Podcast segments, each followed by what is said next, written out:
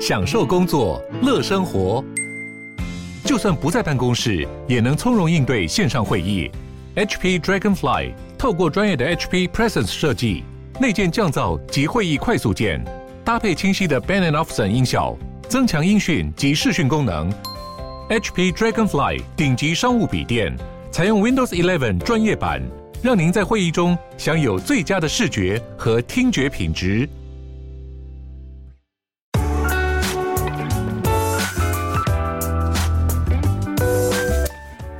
大家好，我是法科电台的郑长贵智。我们今天的来宾是交通部长林佳龙，而我们今天的主题是 Uber 争议以及后来交通部推动的揪严计程车方案。不过，我们今天要聊的比较不是法律怎么规定等等制度面上的问题，而是我们想要来听听看，当时面对 Uber 争议的林佳龙部长，他是用什么样的方式来思考他当时手上所面对的问题。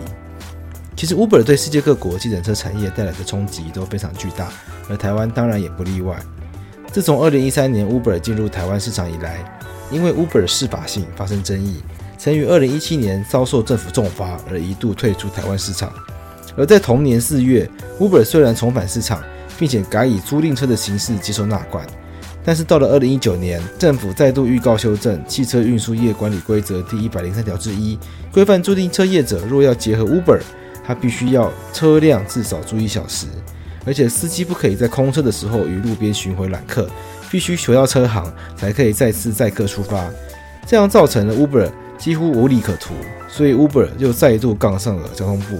但是这次在计程车方面，其实得来势汹汹，他们强力游说民进党政府必须彻底解决 Uber 问题。而一上任就遇到这个烫手山芋的林佳龙部长，他当时的想法究竟是什么？就让我欢迎林佳龙部长。哦，对了，这一集后面有个小彩蛋哦。节目结束后，先不要急着关掉哦。所以当时因为二零一八呢是县市首长选举，民进党大败跟计程车的抗议，然后以前都支持民进党，后来都是在批评嘛，好，那产生很大的这个就是说声量。那因此我当交通部长的时候，其实府院的长官都告诉我，就是要帮计程车。可是我说，哎。那那 Uber 哈，他的选民也很多呢，好，你不能哦顺着功利的婆嘛哈，前进中哦，也许会摩擦，好，但是呢去沟通，哦，那一步一步的哈往前走，也也许不是一个人走一百步，但一一百个人都走一步，哦，这一步会是很稳健的。那部长你刚刚已经讲了嘛，就是说当时加了这个一小时，其实那时候其实这个规则刚出来的时候，呃，一百零三条之一刚预告的时候，我们就在 follow 这个议题。对，我们都一看就觉得说，这一小时很明显就是针对 Uber，一看就知道，因为没有人叫 Uber 会预期要搭一小时的。像我，我就算我住内湖，从这里、嗯、从法白办公室回到内湖，嗯，再怎么样塞车，塞车塞到很严重，一小时也会到。嗯，所以都想说，怎么交通部会突然想要搬这个一小时出来去卡 Uber？我的印象中，Uber 跟交通部其实过去已经有过一次协商了。嗯，所以当时是先把 Uber 归类在出租车里面。嗯，呃，租赁车啦，租赁车里面。就是说允许他们合作啦，对，但是详细关系是做租赁车业务还是做计程车业务，对，事实上并不明确。那他那，那他们差别在哪里？那当 Uber 透过租赁车进场啊，在做计程车生意的时候，当然计程车就没生意啦。对，所以那个抗争越来越激烈。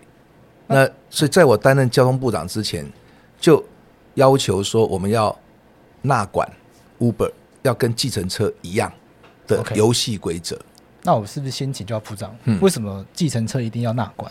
嗯，就 Uber 他一开始理念是说，大家家里都有车，嗯，很多人啦，不是每个人都有车，嗯，但很多人家里都有车嘛，嗯，那这个车摆在那边也是闲置的资产嘛，嗯，那有些人在家里好像下放假也没有事做，嗯，那就出来开一下 Uber，你下载 APP 注册一下，嗯，你就可以上街去用 Uber 帮大家打点零工，那这闲置资产也得到活化。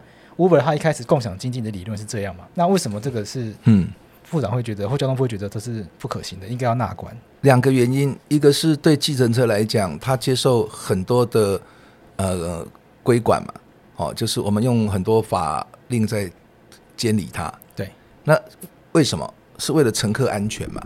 好，然后让这个计程车业有一个好的竞争秩序。是，那当你 Uber 进场。那透过租赁车的合作，在做计程车生意的时候，那他们不不被纳管，就不公平竞争嘛。是，好，就是对乘客来讲，好，也可能会，好，就是说，如果出事的时候，那政府没有办法像管计计程车那样去保护乘客，好，所以这两个原因，好，就是是他们诉求。可是对乘客来讲，除了安全，也想更好的服务品质啊。对呀、啊，那因为 Uber 进场，一方面不公平竞争，可是呢，它提供更好的服务。那那这个时候，我们就不能把它当做零和哦，说啊能不能呃进场的问题，而是说怎么样一个好的呃这个游戏规则好，然后又大家可以良性竞争。我们的计程车的法规是目前有哪些项目是可以保障到乘客的？一般听众可能不是很清楚。呃，比如说我们有这个计程车，当然要考照啊，你要取得这个呃计程车的这个呃。呃，职职业驾驶职业驾驶驾驶人的好证照嘛，计程车也会管理嘛，好，那你如果是自己把自己的车拿来当租赁车，然后跟 Uber 合作去做计程车的时候，你的成本比较低嘛，对，那这个时候呢，就产生不公平的竞争。可是我们的想法说，不是 Uber，它实际上是用资讯科技嘛？对。那某种程度就数位经济，是不是共享经济倒未必？因为这里面有一些人是，他是几乎是全天都在做呃计程车的工作。后来大家其实发现，实际上开 Uber 的人就是专职在开 Uber。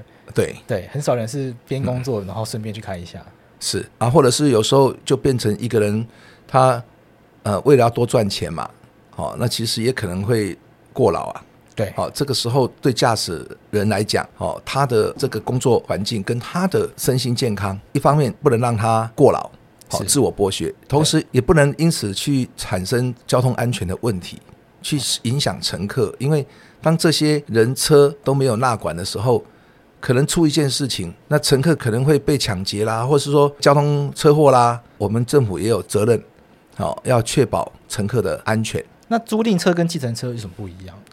租赁车是这个在汽车运输业管理规则里面嘛，哈，呃，计程车就是计程嘛，好，然后就是跳表嘛，好，或者是说定点啊叫车嘛，当然后来就是有这个所谓车队。那租赁车是指出租车啊，嗯，不包括驾驶。所以你看，比如说我在美国、日本都工作过，我我们到一个地方哦，可能到了机场或者是说车站，我们就会租。一台租赁车，那这租赁车只是车啊，按你自己去开嘛。对，那所以你看在管理上啊程度是比较轻啊。我我再举一个例子，比如说我们根据公路法，好，你这个自自用车啊，哈，或租赁车，我们的车窗啊是可以不透明的，比如说遮阳隔热纸，隔热纸是可以不透明，可是计程车一定要透明。哦，真的？为什么？因为计程车万一司机侵犯乘客，哦，那那这个时候哇，这个车子是 啊不透明的，呃，车窗那就很很危险了，很危险，叫天天不应。嘿，那所以我说，因为不同的管理的标准嘛，那那这样子好。哦，难怪搭计程车搭没有搭过那个贴隔热纸的。对，所以这个就是这个租赁车哈，它另外一个特色是它它是依照公路法相关的规定，它是时租或日租，也就是说你租这辆车不包括人以外。嗯，他出租给你，你是付以时计费，对，或以日计费，对。那这跟计程车跳表，哦，上上下下可能半小时，他就计程付费了嘛？那不一样啊。所以后来这一个所谓的运管规则一百零三条之一，就是先呢让租赁车要符合租赁车的规则，是，也就是只能够是以时或日计费，啊，那当然会对于 Uber 来讲，哇。他就觉得说，那现在他绑手绑脚了，对啊，因为他又不能够这这个很很灵活的去服务啊乘客嘛，是，而且租赁车是要定点诶，你的服务不能够在路上，嘿嘞嘿嘞嘿嘞，随招谁停，嘿揽揽客，然后对对对，所以呢，你看这个规则都不一样的时候啊，我们就要求说，好，那你 Uber 要跟租赁车合作可以，你就遵守租赁车的法令，也就是说，你只能够车不能够付人，再来。你只能够定点，啊，这轿车你不能够在路上揽客，就是相关的啊规定就不一样。可是如果你是坐计程车，那计程车要来纳管你，就是刚刚讲的，包括呃这个车啊的一个检查的标准，呃，驾驶人哈，这个行车的这些证照也都会比较严。当时 Uber 是说他们是租赁车，然后配一个司机给你。啊，这个就是说，因为它量大到说百分之九十啊，都是在做揽客的时候，好，甚至在路上跑的时候，随时都可以派遣。对，那这个当然会不公平。可是我们也看到了 Uber，好，它的它的进步性嘛，就它是资讯科技好的一个平台。对，那也是数位经济，是是不是共享经济？说实在，那个是假其名啊。因为真正做下去之后，那些做的人基本上都是 full time 的，OK 为主，不是 part time 的。是那所以呢，变成两套规则不公平的竞争。我们现在先要把它整合，可整合不是把 Uber 拉下来，嗯，哦，因为计程车也有可能有些人觉得服务不好，车子比较脏啊，那那有时候乱跳表，哦，那这些对乘客来讲呢，哦，他也也抱怨，所以才会让 Uber 有空间嘛。是那这个时候呢？我们怎么样借力使力来促成计程车业数位转型，还有提高服务的品质？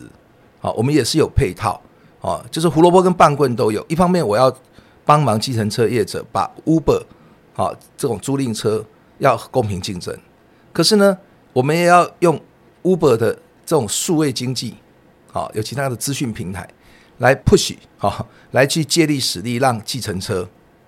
哦，可以提高更好的服务。对，好，那这个对产业就好。那所以我当时就所谓有一个三三角形的理论，本来是计程车跟 Uber 对撞嘛。对，那公说公有理，婆说婆有理。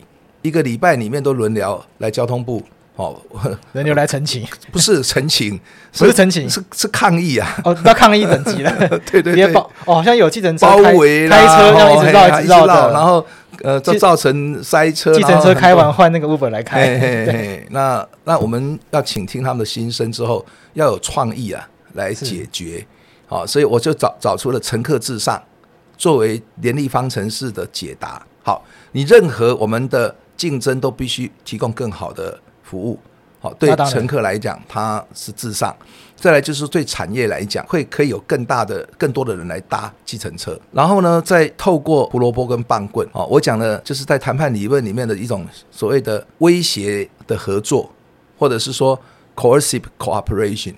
因为你要让两造对撞，要放在一个谈判桌里面，哦，就是一方面要逼他们进来，同时要让他们觉得妥协，他们没有全输。嗯嗯。所以运管规则一零三之一这一条。就在于先站在计程车这这边，先把 Uber 纳进来，说你也要遵守。那等到这个计程车进来了，然后 Uber 好，他会哇哇叫啊。他说：“那那我如果变成计程车，我就不是 Uber 啦。对、啊，哦，我还要登记，还要干嘛？还要装表。哎，然后他有有些坚持说，好，他是资讯平台，对，好，他不是计程车业。但是你可以跟计程车队合作嘛？那我就透过管计程车队，就管到你 Uber 了嘛。好，所以纳管，再来就是纳税。好，那这些就不用透过 Uber 它的母公司，我们每一笔交易啊，它都抽一定的分配嘛，呃，钱。再来就是说，纳管纳税之后要纳保，这种公共运输的它的保险费，好，万一有出状况，哦，所以这个三个把它纳入我们纳管，好，然后纳税、纳保、纳保。可是 Uber 说他们本来就有纳保，那是那是当然是他们之间哈有也可以。可以有这样的关系，可是对乘客来讲，好，我们计程车的这个呃事故，好，或者是说第三责任险或其他的保险，嗯哼，哎，我们是对乘客更有保障。那我觉得可能还要跟听众朋友解释一下，因为大家会觉得说，为什么台湾大车队可以做，可是 Uber 却不能做，然后好像要一直被、嗯、被检视啊，甚至可能有人觉得在刁难啊什么的。对，因为台湾大车队哈，它是也有这个资讯平台，对，也有 App。哦，它也在进行数位转型，哦，其实更像 Uber 了。所以我当时想是说，就是说 Uber 计程车化，计程车要 Uber 化。嗯、哦，那这里面对台湾大车队来讲，它占有将近四分之一的市场，它在原来的车队里面可以说是最 走的最前面，龙头地位。嘿，那那当然 Uber 要进来，它一定是反对。可是当无法完全反对的时候，它也要跟进，提供提供那样更好的。服务嘛，对，好，那这个时候呢，Uber 也跟车队结合了，就不用不一定跟台湾大车队啊，五五六八八，它可以跟其他的车队啊，是，甚至其他的资讯平台哦，像那个 Line Taxi，对，它也去结合啊，对，哦，那这个就形成了一个比较好的竞争秩序。那这里其中在发展的过程里面有一些创新哈，就是说他们各有坚持，我们要兼顾到。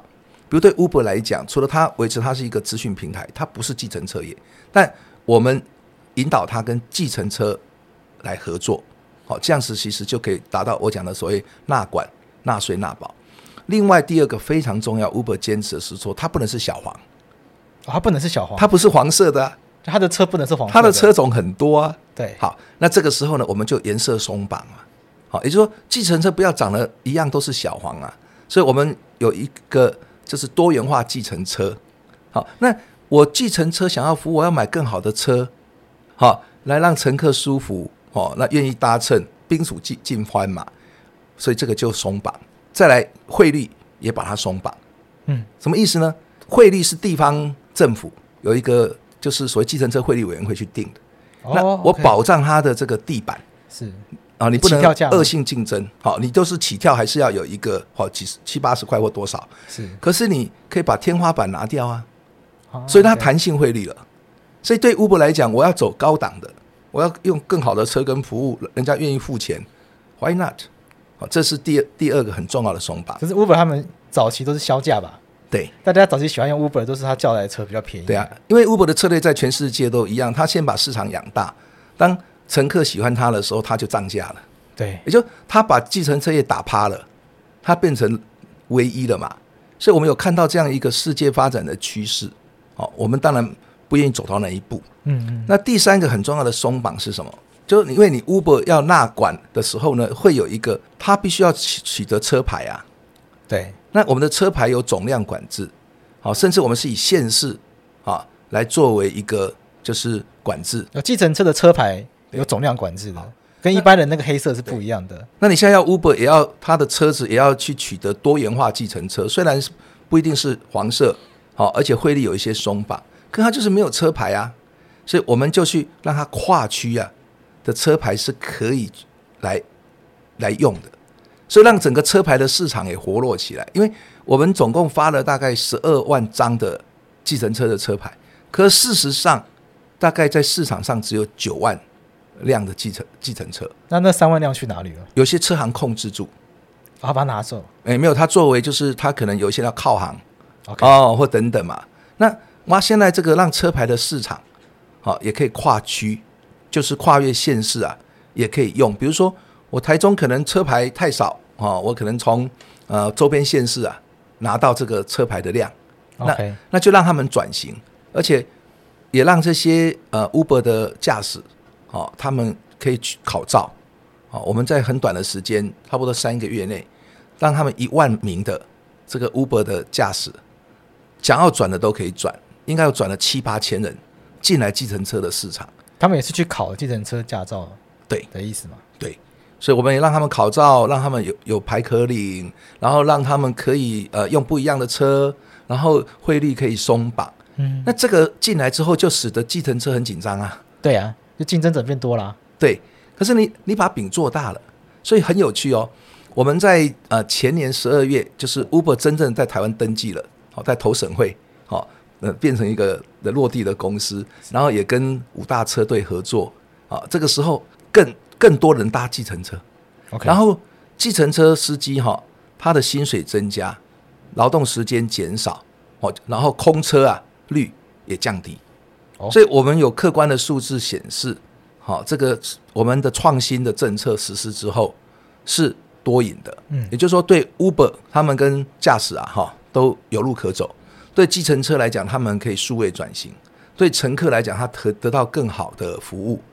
而且这里面有一个非常重要的这样的一个模式，把整个产业啊变得更大。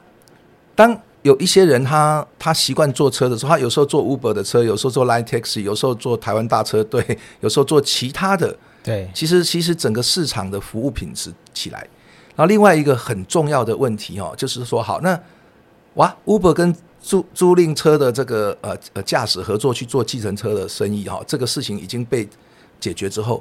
那有一个就是租赁业者，好，租赁车的、这个、租赁业者没有跳脚吗？哇，他们当然跳脚。那本来有这个钱可以赚。对对，有一些租赁车业，他他有很多车跟司机，对然后也进入到这个 Uber 好，在做计程车的生意的时候，我们帮助他们数位转型。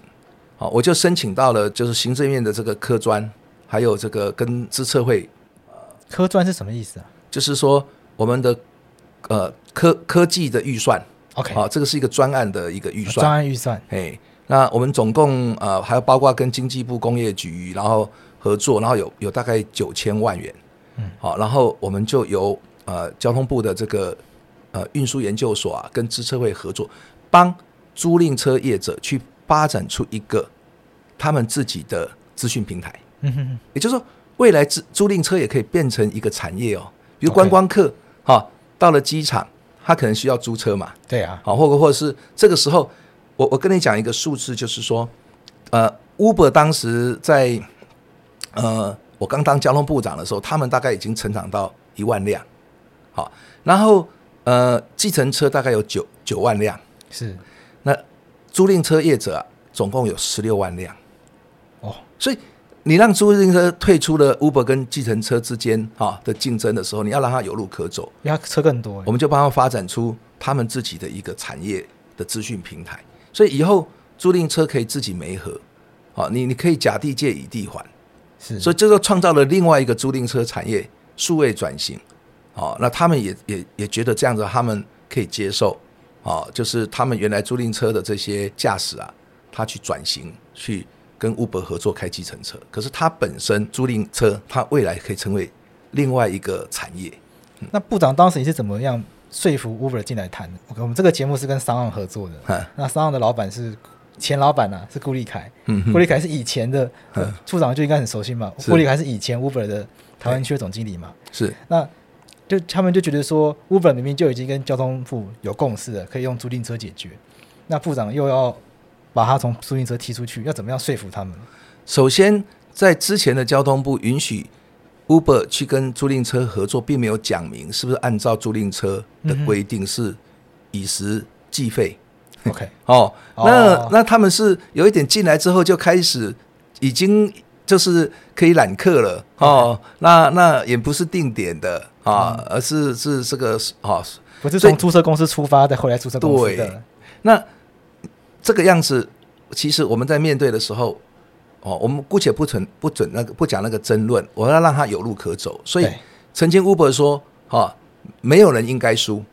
哦”好，那当然那我们后来就讲出一句话说：“每个人都能赢。”哦，更有智慧。对对对，哦，不是输的问题，是赢。哈，对。那这里面就一个关键哦，当时的呃 Uber 的总公司啊，其实他们全世界他们的很硬的，因为他们的那个风格很大家都很熟悉。他们有武器了，对，武器是谁？就是乘客，对，已经被他养大了嘛，大家都习惯了。那台湾呢，有有有这个一百万人，有三百万张卡，好、哦、是在 U 在 Uber 的这个消费的，好三百万张信用卡在刷 Uber 的那个。对，Okay. 那如果你看这，尤其是通勤的年轻人，哎，这些得罪也是选票可能都跑掉，所以。我不是说真的，因为我身边的朋友很多到现在都在搭 Uber，对，他们就习惯按 Uber，然后来，他们就觉得说 Uber 来的车一定都是干净的，对，然后司机也不会乱开，因为 Uber 的司机基本上都照导航走，对，就是到了就立刻下去，又不用那边掏钱什么的。是，所以当时因为二零一八那次县市首长选举，民进党大败跟计程车的抗议，然后以前都支持民进党，后来都是在批评嘛，好，那产生很大的这个就是说声量。那因此，我当交通部长的时候，其实府院的长官都告诉我，就是要帮计程车，好，哎，帮他们解决这个问题。可是我说，哎，那那 Uber 哈，他的选民也很多呢，好，你不能哦 顺了公逆的婆嘛，哈。那可是他们不太重视这一点，他们就觉得先解决计程车问题再讲。OK，那我但是呢，我就跟他说，好好好好，那我当然希望创造多赢嘛。那可是呢，Uber 你要让他进来不是简单的事哦，因为 Uber 在全世界。他是不愿意落地变成计程车业，他就是一个资讯平台，他就是跨国的。他一直很坚持，他只做媒合，对，就想要搭车的人跟愿意载客的人，他把你媒合起来。对，他不要当那个计程车司机的老板。对，那这怎么解决呢？因为总公司是这个态度，但是在台湾的公司啊，他当然希望如果有转型机会啊，好，他也不排斥，好、哦、遵守我们的规则。那所以这个就产生他们内部矛盾。哦，哎，所以我我我跟他们总公司的很多管道沟通，甚至说实在啦，当时包括 AIT 他们也会关切这个问题，然后非常多美国的这些啊 AIT 也会来关切国会议员，还有各方面的智库，只要来台湾，他们都表达说，我们我们不能够禁止 Uber 啊，因为他们游说力量是很大的。OK，在在在这个华府或国会山庄，那我我当时就是。做策略联盟，我就是跟 Uber 在台湾公司的这些人讲说，我这一套设计哈，可以让你落地。那我也会尊重你是资讯平台，可是你你要登记啊。然后，但是呢，你可以策略结盟这一个呃计程车队，OK，这样子也符合总部哦对于所谓的资讯平台的一个坚持。但是你你落地登记嘛，投审会审查，在啊就是前年十二月就通过。那这个时候呢，我们维持它的核心的样貌，就是一个数位经济下的资讯平台，是是用这样的一个科技啊在做服务的。可是我不能够管不到它，所以它既然 Uber 跟这个车队结合，那我管车队啊，就管到它了嘛。可是那 Uber 它还是就是做资讯的话，我们要管它什么？哎，我只要你那登落地登记啊，是是，然后有纳税，OK 啊。然后你符合我的对车对人啊的这些要求，哦，这个这个基本上我管我该管的，要还是要去管那些开车的人的意思吗？对，要有驾驶人的这个哈这个行车这些相关的证照啊。OK，嗯，这也是要求他们跟车队合作，让车队去管这些开车的司机。对，那车队跟 Uber 有什么差别？因为大家民众也搞不懂，就这些车队跟 Uber。因为现在很多车队自己也有 APP，那民众就不其实也不太清楚他们到底差在哪里。就是 Uber 哈，它是一个资讯平台嘛，但是它还是要提供车子给那个乘客用啊。对，好，那谁要挂 Uber 这个叫车平台，那都可以叫做 Uber 嘛。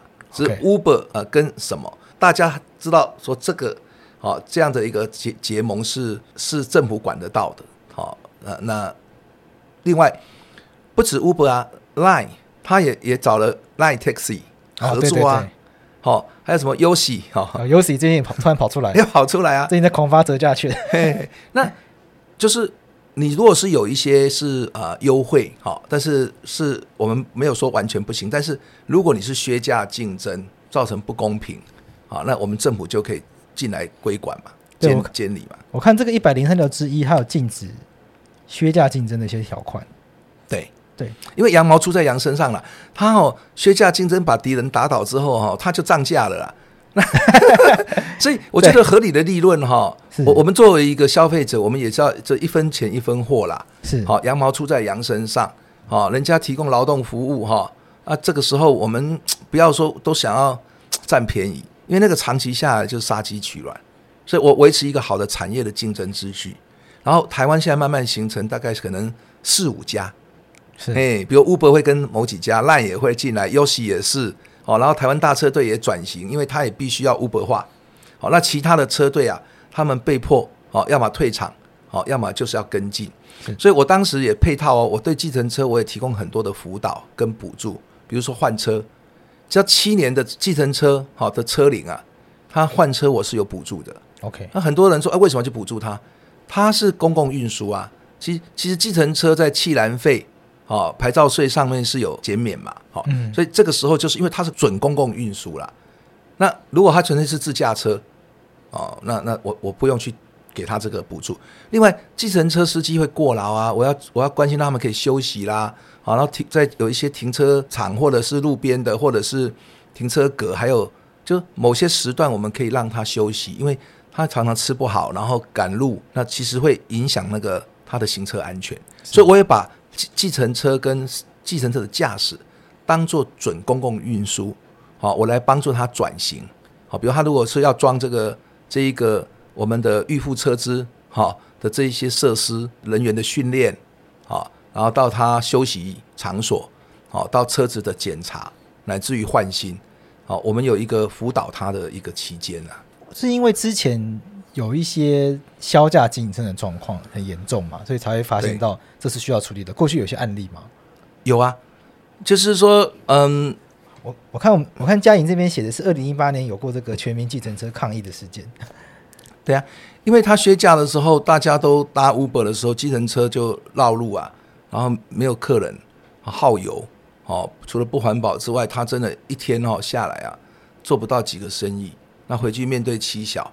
哦，这个是常常发生悲剧。你看，当时计程车司机有一些烧炭啊，尤其到开计程车哈，常常很多人是，其实是他是在在职场上，因为哈一个一个可能失业的最后一份工作，也可能是他过渡期间哈要要转业的东西来搭来开计程车，所以这些人哈，他常常也会自我剥削、过劳。哦那能开就尽量开。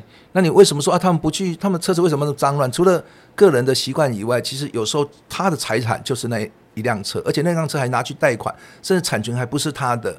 他如果做不到生意哦，他真的是他他可能今天的赚的钱就是呃明天要用的。那你让他无路可走，他他最后可能就要么可能就伤害自己，要么就去抗议嘛。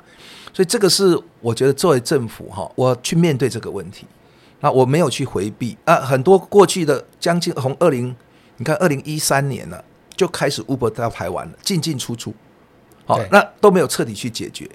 啊。我是真的是将心比心，我我要站在继承人的角度啊，帮他让他有有路可走，我要让 Uber 也有路可走，好，然后我要让租赁车业者 也有路可走，好，所以就想办法，好，就是我们讲说创新治理。那，最后去。用运管规则一零三之一，好进来，然后慢慢的，我们讲胡萝卜跟棒棍，好威胁利诱，然后然后让他们都上谈判桌，然后最后的这个 solution，好这个解决方案，从事后来讲是多赢。那我也蛮好奇的一个问题，刚刚是谈怎么把 Uber 逼上谈判桌，那计程车这边他们就巴不得 Uber 直接消失，直接赶出台湾，那要怎么样说服他们进到这谈判桌，容忍？就谈出一个新的方法，还让 Uber 留下来。他们关心当然就是也有内部矛盾。对，计程车司机哈，车队车行哦，还有工会，这么多人不太一样。OK，因为其实 Uber 跟他们也有一些人有策略结盟，是不是可以先冲突？我们是不是先解释一下车队车行工会是指什么？就是那这个计计计程车哈，呃，业主也有他的工会，哈，那驾驶也有他的职业工会，就跟律师有律师工会，这个很像。好，那车行他掌握有车牌，你要靠行，OK，哦，他就收取啊靠行费。你要靠行可以是你有车人也一起来靠行，你也可以，对不对？我车行提供你车，哦、开车行的车，哎嘿，让我收取嘛，啊，一定比例的这个这个这个哈，你的你的你的盈利嘛。对。啊，那再来又有说，哎，那车队，哦，车队它就是挂一个同同样的这个哈、哦，这个这个品牌，嗯，哦，那他自己就是变成一个轿车嘛，轿车服务，轿车服务。所以车行好，我们帮听众朋友整整理一下，车行主要就是有这个车牌，嘿，那因为车牌是有总量管制的，对，所以我有驾照，我有计程车司机驾照，是，但我不一定拿得到车牌，对，所以我就要靠行，对，去跟他要跟他拿车牌来开，对，OK，那车行他就要管理我。是，它就有这个关系在这里面。对，了解。好，那车队就是轿车的服务。对，OK。所以我如果登记到什么台湾大车队啊，什么什么车队，是，所以我就可以透消费者就可以透过这些车队系统，嗯，叫到我的车。对，啊，你还可以自营诶，你可以都没有参加这些，你是自己的一一一计计程车，你也可以成为独立的啊这个驾驶员诶。对啊，因为我我这两天很很巧都搭到同一个司机，嗯，因为大部分的计程车来，他会贴他车行的名字嘛，嗯，但这个司机我怎么注意到呢？因为连续两天搭到他，因为他叫陈时中，所以他是一个人自营的概念吧？有，他才把自己名字贴在上面。对，也可以。所以有些优良驾驶，哈、哦，他他行车记录非常好，他就是自己一个人一一辆车，好、哦，然后他挂一个啊优良驾驶，OK，啊、哦，其实这个也是我们未来对于就是怎么样让他。呃，产生我们讲是说，呃，我们讲一个好的产业竞争秩序是平台间可以竞争，平台内好、哦、也可以竞争哦。然后整个提升哦，就我觉得政府除了基本的这些证照好的监理之外，其实对好的这个驾驶员，怎么样让他变成一个品牌哦？哎，因为他行车很安全啊，服务非常的好啊，那这个就他就是。他很多人愿意搭叫他车，独立的优良驾驶，不能说定要去靠行 OK，嗯，但这是有条件的吗？嗯，就是说不用靠行是有条件的吗？嗯，就是看你本身的这个呃条件嘛，就是如果你你自己经济状况很差啊，可能是车行买的车啊，哦、让你去开嘛，哎，那如果你自己有一辆车，你可能是去靠行，或者是好，那靠行这这个行跟哪个车队合作啊？然后这个车队里面的人他是这个就只挂这个牌哦，还是未来有人讲说也可以挂不同车队的牌？OK，哎，那其实，在一个很关键的问题，就现在台湾大车队在坚持，就是只能够挂一个车队的牌。可是有些其他的这个，呃，这个呃呃呃不同的看法的人是说，我我我如果是尊尊重驾驶，我可以有两张牌，两张牌，两个车队。OK，哎，但是这个下去之后，你当然在管理上也会比较比较困难跟混乱了。对，可是这个是使得台湾大车队不得不进来。我们这个新的游戏规则，因为他最担心的，也就是可能哦，变成说一车多牌。哦，哎，那他好不容易已经长大到呃两两万多台了，刚刚说四分之一的市场，嘿嘿，那他就很珍惜，他现在提升的很快，因为他面对到前有这个哈、哦、这个这个莱迪啊，后有追兵，对，好，Uber 出现，后面有什么 Line Taxi，优势又出现，对对对，嗯。因为其他的车队可能原来没有韩大车队这么有竞争力，现在去跟跟这些资讯平台结盟。哦，哎，所以他我们讲说有时候就是自己就是自己要上进了，其实提高更多大的竞争力跟服务，这使得整个产业哈都可以向上提升。那当时是怎么把他们逼上谈判桌的？就让他们、嗯、让他们就是放弃这个念头，Uber 是赶不走的。那他们都在试探我啊。真的吗？哎、欸，他们过程当中，哦，这个合纵连横，然后 哇，非常的复杂，这个是可以演出 戏了哈、哦。真的假的？真的真的，那个，因为他们各有共同的利益，也有冲突的矛盾哈。嗯。那我要去把他们都 call 进来的过程里面哈，就是就像走钢索了，那个平衡感要很强。但他们有共同的敌人啊，这样就很容易团结起来。对，可是。就说他们虽然有 Uber 这个共同的敌人，哈，可是他们也有一些人，哈，就是比如租赁车业者，其实他们也有也是计计计程车业，哦，同时开两边，嘿嘿嘿啊，他们也也跟租赁跟 Uber 合作啊，也赚这个钱啊，OK 啊，所以这个时候我们就要去分析哈，很像 Game Theory 赛局理论，你有哪些 actor 行动者，好，啊，你的 Payoff，好，就是你的这个好可能的这个结果嘛，哈，然后你的 Strategy。你的策略，好，所以这个每一个移动，每一个决定了，好，都是非常 critical move。是，那往往前走之后，就会重组他们的关系。那我就必须要就是平衡感很强。部长，要透露一下当时做了什么？当时就是说，比如我现在要顺计程车啊，说啊，运管规则一零三之一条，好，我把它所谓的呃预告嘛，预告就让大家可以讨论嘛，对，好来看怎么修。他们就觉得，哎。这次好像真的，好，好像玩真的。嘿嘿，好。可是预告时间到了，Uber 还没进来啊，我就再延长一次预告时间。哦，好，那我让 Uber 也知道，哎，你如果再不进来，我们可能会关哦。哦，因为就是只能够以实际价。OK，好，他们坚持他们的资讯平台。那我说可以啊，有一个选择叫多元化计程车啊，也可以让你们维持你们的颜色。嗯，然后汇率我也可以天花板松绑，但是你要保障那个地板啊。然后他们说啊，没有我，我想进入计程车的车行跟车队会抵制我，不让我拿到车牌啊，因为车牌都控制在他们手里啊。我说很简单，那我跨区给你车牌。就比如台北跟桃园，那这两地的车牌有一些车牌过多嘛，有些车牌不足，所以我就总量就放在一起之后就变大水库。那我就把这个还没用的空牌啊拿出来，然后说，那你看我要去考这个驾照，哦啊，这个时候呢。那么难，那我我这个这个那不要紧，我说我我就找场地，哦，我三个月内你们让一考再考，OK，他就所以大部分想要转型的都转了过来，哦，哎，然后最后当然这个租赁车我刚刚讲的，让它成为另外一个资讯平台的产业，啊，现在已经都差不多准备好了，然后他们就对未来，哦，他们做这种属于长租，哦，日时租日租，它本身会哎，我们观光旅游未来哈。到了观光景点啦、机场啦、哈，任何的车站、港口，那我们也可以马上搭很好的租赁车，那让他们甲地借乙地还。那一定要资讯平台，比如我我台北借，然后我开到这个台南玩完了，我不需要车子再开回来嘛？啊，对啊，那这个就是你有总量哎，你那个租赁车是十几万辆，那整个产业就火起来了。嗯，这样听起来这个过程，计程车这边反弹是比较小的。呃，反弹比较小也不是哦，他们一直都去跟上面的抱怨哦，说这个交交通部长都呃，就是说有一点是说跳票哦，我跟你讲，然后当时总统跟立委选举到了嘛，对啊，我常常就会收到。啊，上面关爱的电话 说：“哎、欸，啊，你不是要要要这个计程车答应人家要做到啊？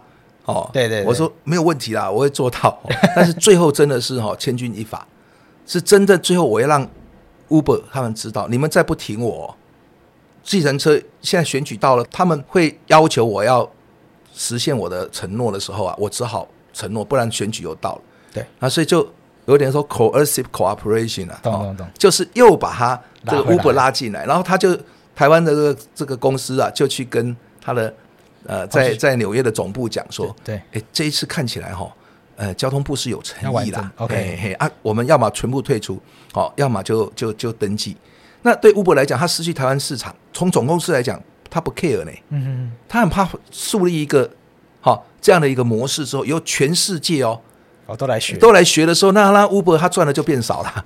对，嘿，所以他决定台湾这一个模式最后接受，也是我们跟 Uber 在台湾的这一些同仁呐，哦，他比较接地气，那形成了一个合作，一起去说服他们的总部。是，嗯，那副长，你最后我们是来看一下，你最后怎么看未来这个相关这种计程车的管理应该往什么样方向发展？好，要进入到智慧交通，嗯，以后人车路云联网。哦，那而且交通不再只是行，其实交通是一种流动。哦，那它串联起食宿游购型，所以我认为未来交通的产业是会越来越大。你说食宿游购型，对你，哦、你如果去观光客的话，就食嘛，对吃你要餐厅嘛，对，啊啊宿你要住宿。要、呃、要旅馆嘛，好、哦、游你要去景点嘛，对，好啊、哦，那购你要 shopping 嘛，买东西嘛。然后最后是行嘛，你要移动嘛，就交通。所以它基本上我们现在在推动一种叫做 MaaS，所谓的交通行动服务，就 Mobility as a Service。哦，OK，哎，也就是说未来的交通不是硬体的交通工具，其实是你无缝接轨，哦，你所有的服务啊都在这样的过程里面得到满足，没有断点或痛点。比如一个观光客，他来到从桃园机场进来，好，他开始就要有这个要有要要移动啊。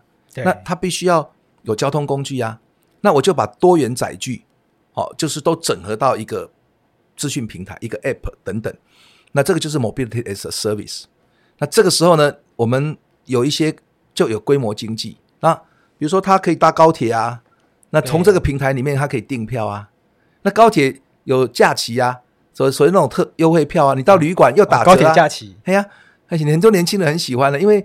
可能到南部去，我坐高铁再加旅馆的钱，对不对？就就省下来。后来发现用那个省很多，哎，我以前都不知道。啊我现在就是要让他们再去串联观光业，比如说，那观光工厂啊，比如说现在那个万国通，这个这个行行李嘛，在高铁站都有在卖哦。哎，那你也可以去去游的时候啊，参参观这些工厂或买的东西，好，比如说你可以买自这个自行车，好，那我就帮你运送。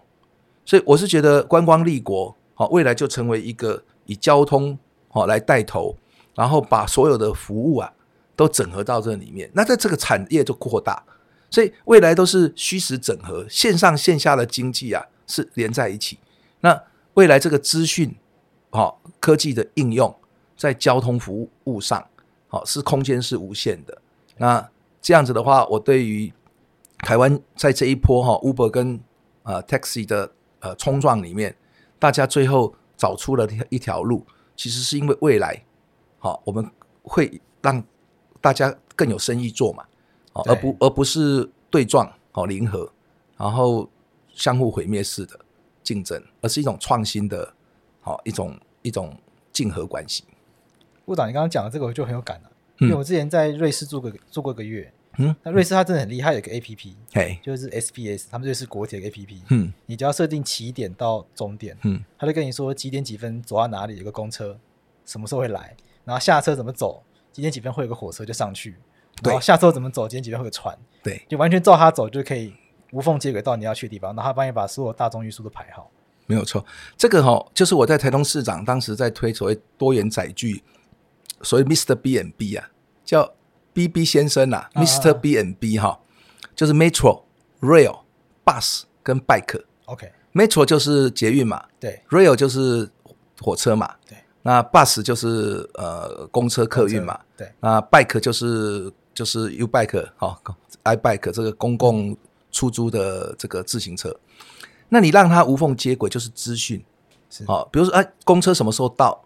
你根本在搭火车快要下站的时候，你就知道下一班有什么公车可以搭啊，然后到哪里？对，哦，那什么时候来？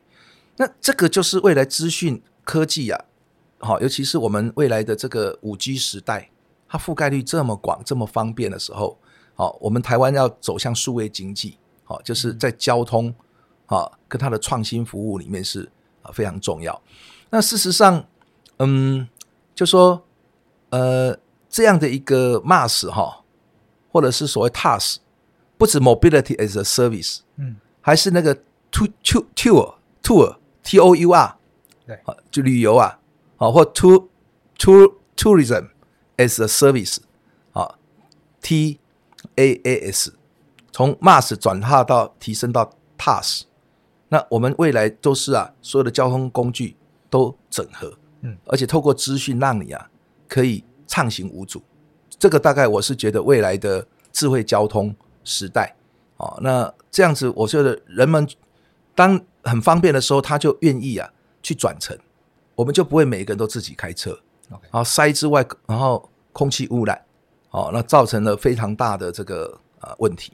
嗯，好，我们今天谢谢林佳龙部长来到法科电台，来跟我们分享多元计程车，然后乃至于后来从多元计程车如何让 Uber 啊计程车坐上谈判桌。我们谢谢部长。好啊，后会有期喽。谢谢。哎，谢谢。部长本人其实非常非常的健谈，那当天部长其实也很客气，他带了两本新书当做伴手礼送给我们。所以，我们今天在聊天的过程中，其实也提到许多这新书中的内容。其中，我特别有兴趣的是，书中有一节提到长荣罢工以及华航罢工，这就跟我个人经历很有关系。除此之外呢，我跟部长的话题还超展开到他当时当台中市长的时候，为什么要取消 BRT，以及他现在当交通部长，他怎么看东部的交通建设。最后呢，部长也衍生产出了许多他对于台湾交通建设的想象。那么这些内容，我们就把它当做彩蛋，让大家来听听看吧。部长花一点点时间，好啊，因为今天部长还带很客气的带我们带一本新书来，《危机最前线》。嗯，那讨论的是部长当时如何带领交通部跨越难关。那刚刚部长讲了很多，你怎么样去让 Uber，你怎么样让计程车，让他们进到这谈判桌嘛？对，是不是也可以透过这个地方再延伸聊另另外一个话题？就当时部长也有经历过一个。我们都有一个共同的经历，但我们角色不一样。是，就长隆罢工。刚刚对上来录音之前聊天也聊到一下。是啊。那当时部长是怎么样让双方有一个机会可以这样去谈呢？嗯，因为我基本上是比较同情呃劳动者，好跟呃我希望说呃资方啊可以好，当然保障劳动权益嘛。对。可是这个。劳资的抗争会以罢工出现，是积年累月都没有信任，好，那所以最后爆发的时候，呃，我们怎么去把它，就是做一个呃最后的谈判妥协，而可以解除罢工嘛？好，那因为长隆跟华航不一样，长隆是纯民营的，对，好，所以我们怎么去介入劳资的协商？好，那我设一个目标叫劳资。好，一体善待彼此。那这个时候呢，我们呃除了设定目标是希望大家谈判妥协，最后有一个收场。那这个过程里面也涉及到他们互相的力量。好，因为这个就是我想劳资争议嘛，最后还是反映在一种呃呃实力决定最后的谈判结果嘛。是，可是往往他们会错估彼此。好，所以以以这个长龙罢工来讲，我一开始就知道。资方是很硬的，他愿意消耗战，他愿意就是说，呃，呃，持久，然后他拿老本出来跟你玩，对，因为他没有信任，他觉得说可能这一次让了工会以后，就会得寸进尺。好，Okay. 那那他一开始是这种想法，当然我们要这过程里慢慢去引导他，哦，可以软化嘛，哈。那对对于工会来讲，他好不容易才累积到一次罢工的机会，对、啊，他那个也酝酿很久，酝酿很久啊，所以他不可能无功而返啊。可是他实力又不够，哦，这个时候啊，我们在适当的时候，我就以啊，最后就是说，好，那你你这个拖拖那么久，又在放暑假，好，这个。不管是学生或者是这个呃呃呃旅客最多的时候，你你们一直罢工已经影响到我机场的这个呃呃秩序。因为当时罢了十几天嘛。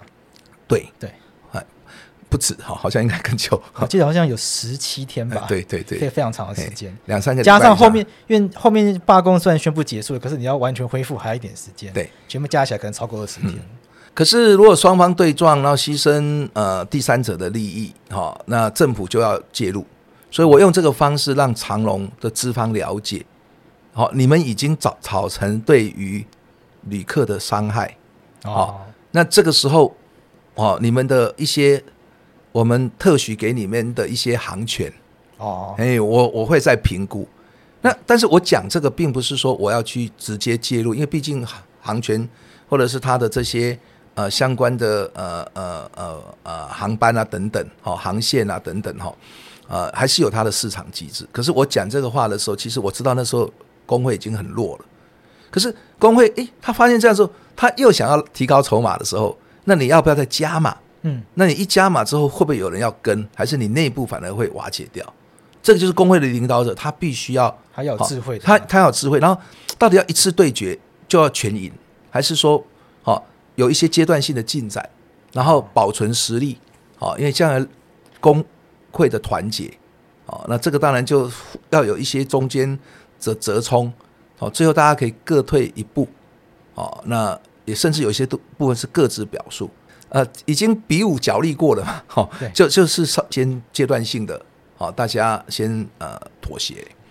那另外一个就是华航啊，对。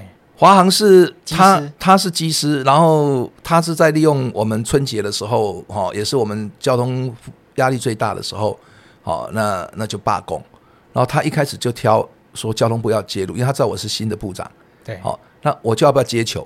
好，那因为我觉得回避不了，所以就是变成来到交通部谈判，啊，也是经过很多回合，啊，那最后我们是，我们是有点是公亲也是属住，好，那这个时候的谈判的。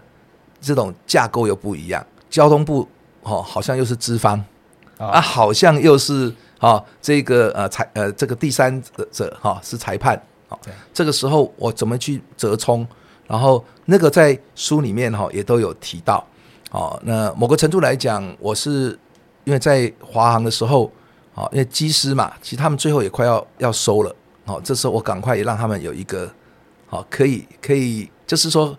Soft landing 也可以和平撤出的一个过程，哦，那所以你看华航后来的劳资关系，经过这一役之后，其实是大家比较有互信基础，所以这次疫情的冲击啊，甚至工会也同意减减薪哦，嘿，当然资方要减的更多哦，这些高级的这些呃经理啊，主管阶级，主管阶级，那这样子慢慢就往中间拉近，那公司如果好，大家可以分配的啊。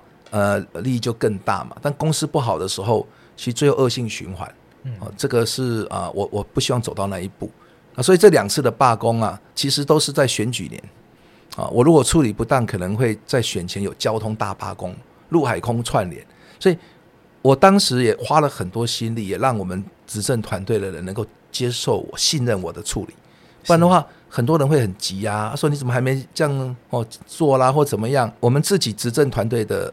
团结跟一致，好，然后不要被分化，或者是产生内斗，哦，也是我能够处理这个劳资纷争的时候非常重要的前提。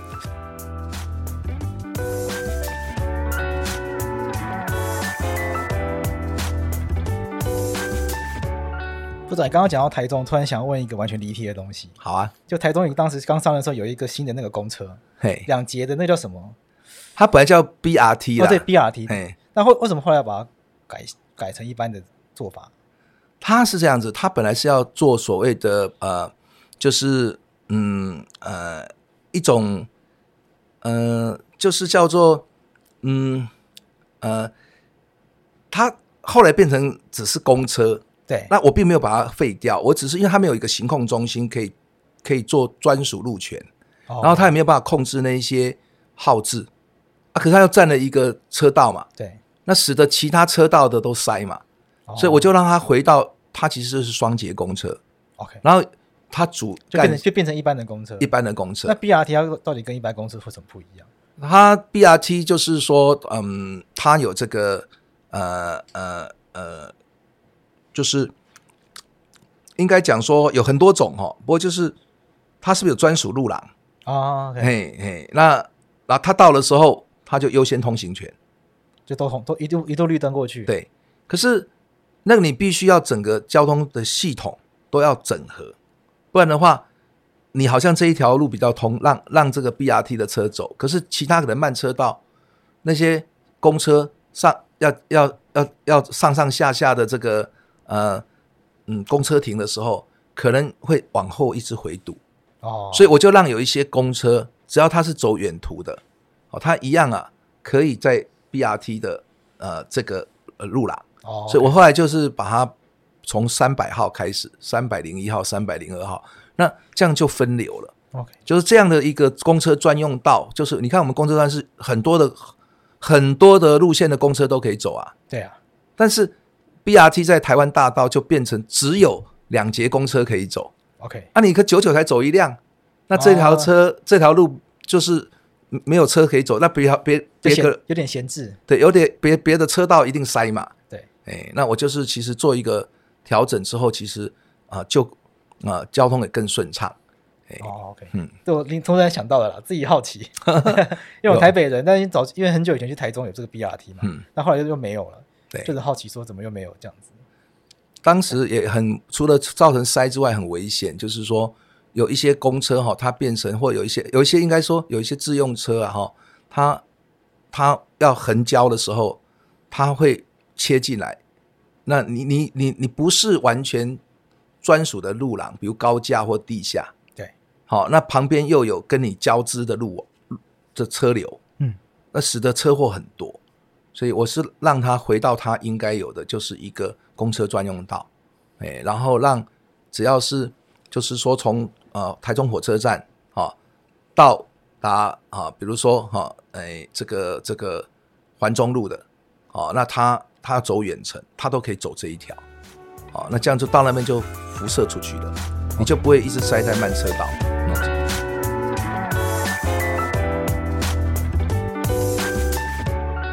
往最后请教，就是你自己觉得到目前为止，你觉得最值得分享的经验是哪一哪一个事件？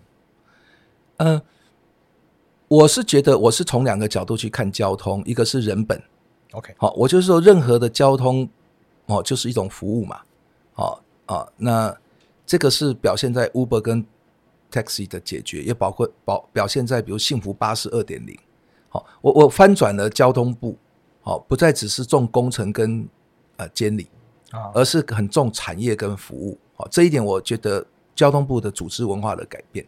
第二个，我很重的是国土规划，所以我们不是说啊，好像大家要一块给五毛，每个地方都要盖捷运，每个地方哈都要盖盖盖高铁，啊，或者是啊这些建设，我们要有一个逻辑性了。所以我我我在当交通部长的时候，除了危机最前线这个处理很多的危机以外，有一本哦这个呃。同仁整理的叫交通彩绘家，是，那这些都是创新治理。比如说，我们举一个高铁要不要延伸宜兰跟屏东？如果你个别看，可能都不值得去做。可是如果他在台湾国土规划，你有六小时的生活圈，西部高铁、东部快铁，那这个不只对我们东部的人啊，好进出西部方便，观光客要去东部，好或我们一般人的旅游也是很方便。所以这种国土规划的层次，是不是一般的那种？技术，哦那种那种专专专业的人，而是要更宏观去看到交通是其实是连接共好。你你你，比如说现在台湾的公路网哈，我们现在台六十一线，哦就是所谓所谓的穷人的高速公路，哦那我我把它定位为观光大道嘛，好的幸福公路。可是你看会出现车祸，因为有一些可能雾霾，它连那个能见度仪都没有。为什么？因为它不是高速公路嘛。可是它现在已经串联起来，你就要用准高速公路来把这一些该做的行控中心、这一些监测的设施，还有所有的，比如说货车上下要去啊，这个这个呃过磅，这些在台六十一线都没有啊。对，那这个时候我们就要赶快把预算补齐。好，那过去好还没有到这个阶段的时候没有做的事，现在赶快把它做起来。而且你要如果看台湾的这个。西部的南北有三条高快速道路，好，我们讲的国道一号还有国道三号，是。好，那国道五号先不算了哈，因为那那个东部以南，那另外就是台六十一线，那台六十一线既然提升到准高速公路，那它它就产生分流嘛，它在塞车的时候啊，你就可以替代嘛，对，那这里面就是它串联的是十二条的东西向快速道路，可是你会发现这十二条里面很多条都没有。去跟南北向的啊，这个高快速道路做系统交流道。哦，真的、哦，嘿，就这样就就这样经过，对，可是没办法，你你就要变成下来平地啊、然后就会塞嘛。啊，啊，如果你把它立体化，那这个是我讲说，如果你有国土规划的这种高度，在看路网的时候，就不会限于说，哎，那现在有好几条，比如说啊，彰彰化啊，呃，这个台七十六线。啊，他他他怎么去串联？好，到这个呃呃台十五线跟台六十一线，就西滨快速道路，这个就不是说地方要我们才做，应该我们交通部主动来把它连接起来。类似这种路网是需要有国土规划。部长，我是东部人啊，嗯，就我爸台东人，嗯，所以我也觉得我是台东人，虽然我台北长大，嗯，那东部人像我爸他就觉得东部交通很不方便，对，就没有像西部这么方便，像花莲到台东一条，不要说高速公路，连快速道路都没有。可是，像倘入到东部交通的时候，又会出现可能环保啊，或者是田园景观的议题。好，我在担任交通部长以来是两年又两个多月了嘛，哈。其实我在这两年内完成了三条快速道路，好，那都是串联的，啊，一条当然西滨快速道路，我刚讲过，台六十一。第二条是苏花改，好，就是啊完成，再来就是南回公路，好，就是的拓宽。啊，跟有一些部分改线，那这个慢慢就环岛的高快速公路网就形成。啊，那未来以后要去东部，不是只有从呃台北去宜兰，你也可以从高雄啊到台东。好，那这个就是变成环环状化嘛。那因此呢，我现在就要马上要在做的就是，比如说啊花东啊，所谓安全景观大道，它虽然不是高速公路，但是它把路拓宽，把整个啊。环境都弄好，哦，这是一点。